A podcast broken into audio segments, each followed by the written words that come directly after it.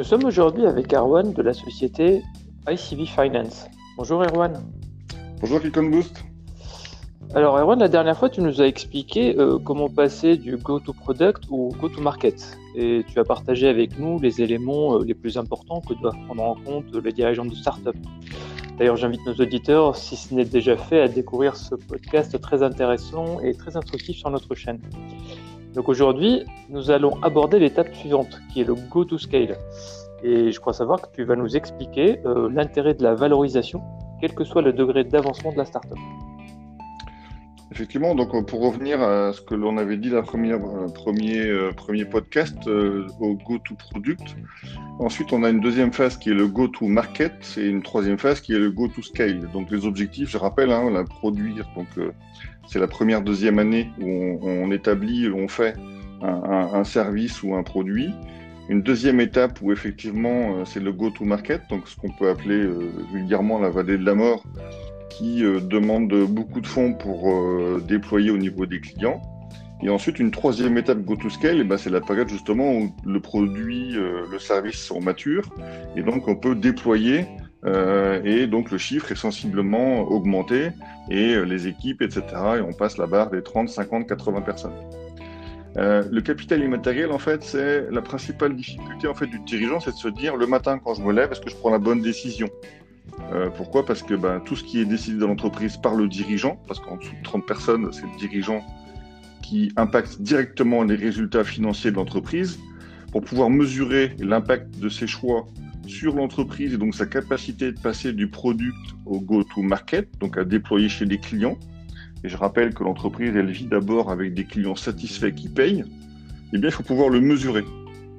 Et pour ça, d'avoir un, outil euh, autour ou fait par euh, le capital immatériel le permet de façon extrêmement simple et euh, de façon précise.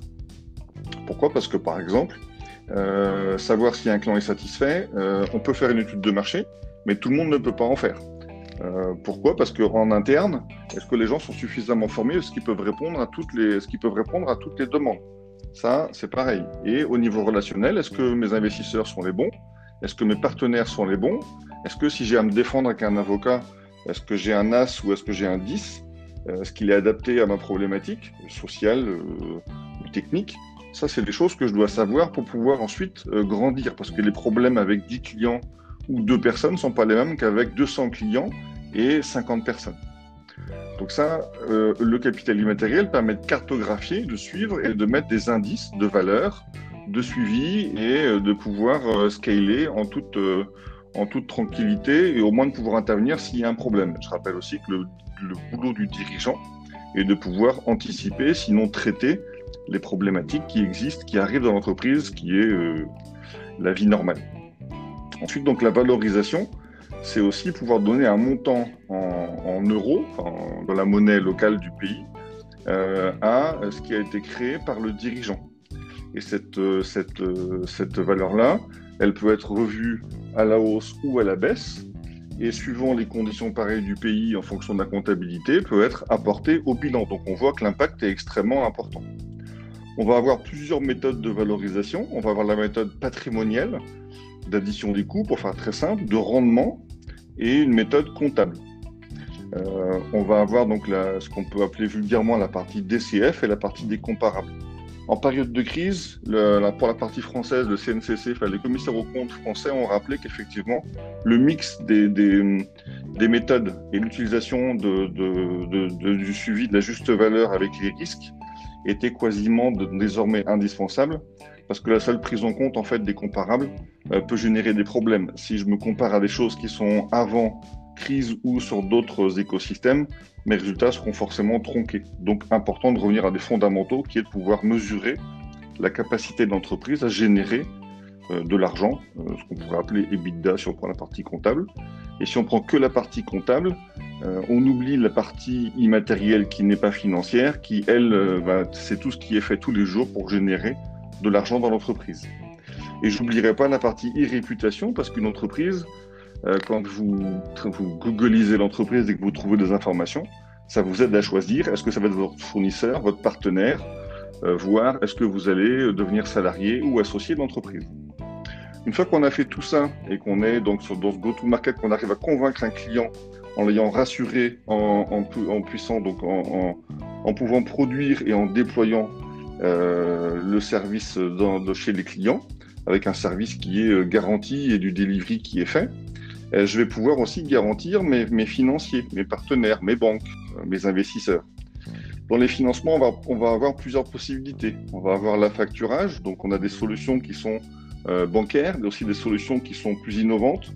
Notamment, euh, on peut citer des partenaires comme Edebec, je crois que vous avez écouté aussi des, podcasts sur, euh, sur Kikon Boost euh, à ce propos. On va avoir des banques qui savent financer des jeunes entreprises avec des garanties qui sont prises sur le capital immatériel. On va avoir, et ça devient pas mal à la mode avec les directions, les, les, les diffusions gouvernementales, le les prêts participatifs. C'est une méthode anglo-saxonne qui revient à la mode euh, en France. On va avoir du crowdfunding, on va avoir du love money. Crowdfunding, donc je, je vous laisse euh, la liste en fait des partenaires que vous pouvez avoir en fonction des pays, France ou ailleurs. Love money, euh, de la même chose, donc c'est plutôt ça l'entourage euh, direct. Des business angels qui vont réagir plutôt sur la partie euh, dirigeant et de façon émotionnelle que sur des chiffres ou des tableaux, quoique avec la crise effectivement ça peut changer. Et puis pour l'investissement, qu'il soit informatique ou matériel, on va avoir bah, des leasing où la garantie est prise sur le matériel, donc peut être très intéressante pour des jeunes entreprises qui ont un capital immatériel qui grandit, un développement assez fort. Et donc on va pouvoir communiquer, on va pouvoir rassurer, on va pouvoir expliquer, et donc on va pouvoir garantir. Une fois qu'on a fait ça sur cette période donc de go-to-market, l'objectif, effectivement, c'est de passer au go-to-scale et d'avoir accès à ce qu'on pourrait appeler la série A. Donc, je rappelle que série A, B ou C, c'est en fait pour nommer, euh, on en parlera euh, sur un autre podcast, je pense, ou plus tard, c'est pour nommer le montant euh, de l'investissement fait par le fonds ou les investisseurs, ou les deux, euh, donc qui permet euh, de passer de ce go-to-market, ce go-to-scale, avec des gaps euh, d'investissement, des gaps clients, des garanties à apporter et un chiffre qui, euh, qui, qui, se déploie. Et je vais finir aussi sur une note d'optimisme où effectivement, euh, je pourrais dire que 85% du marché de l'entreprise innovante est à l'export. Donc il faut impérativement que chaque, chacun en, en, en Europe pense tout de suite ou rapidement pour son go-to-market à vendre à l'export. Ça peut être euh, sur des pays zones francophones, euh, type Belgique ou Suisse, assez rapidement. Mais euh, effectivement, étendre son marché à l'Europe et non pas uniquement à sa région ou au territoire national. Voilà. Donc, pour moi, le gros message aujourd'hui, c'est de dire apporter des garanties à vos clients, déployer chez des plus gros clients pour financer sans forcément diluer dès le départ grâce à votre go-to-market et préparez votre go-to-scale où vous aurez euh, accès aux séries A euh, ou à une session. Merci beaucoup Erwan et à très bientôt sur Kick and Boost. Merci, au revoir.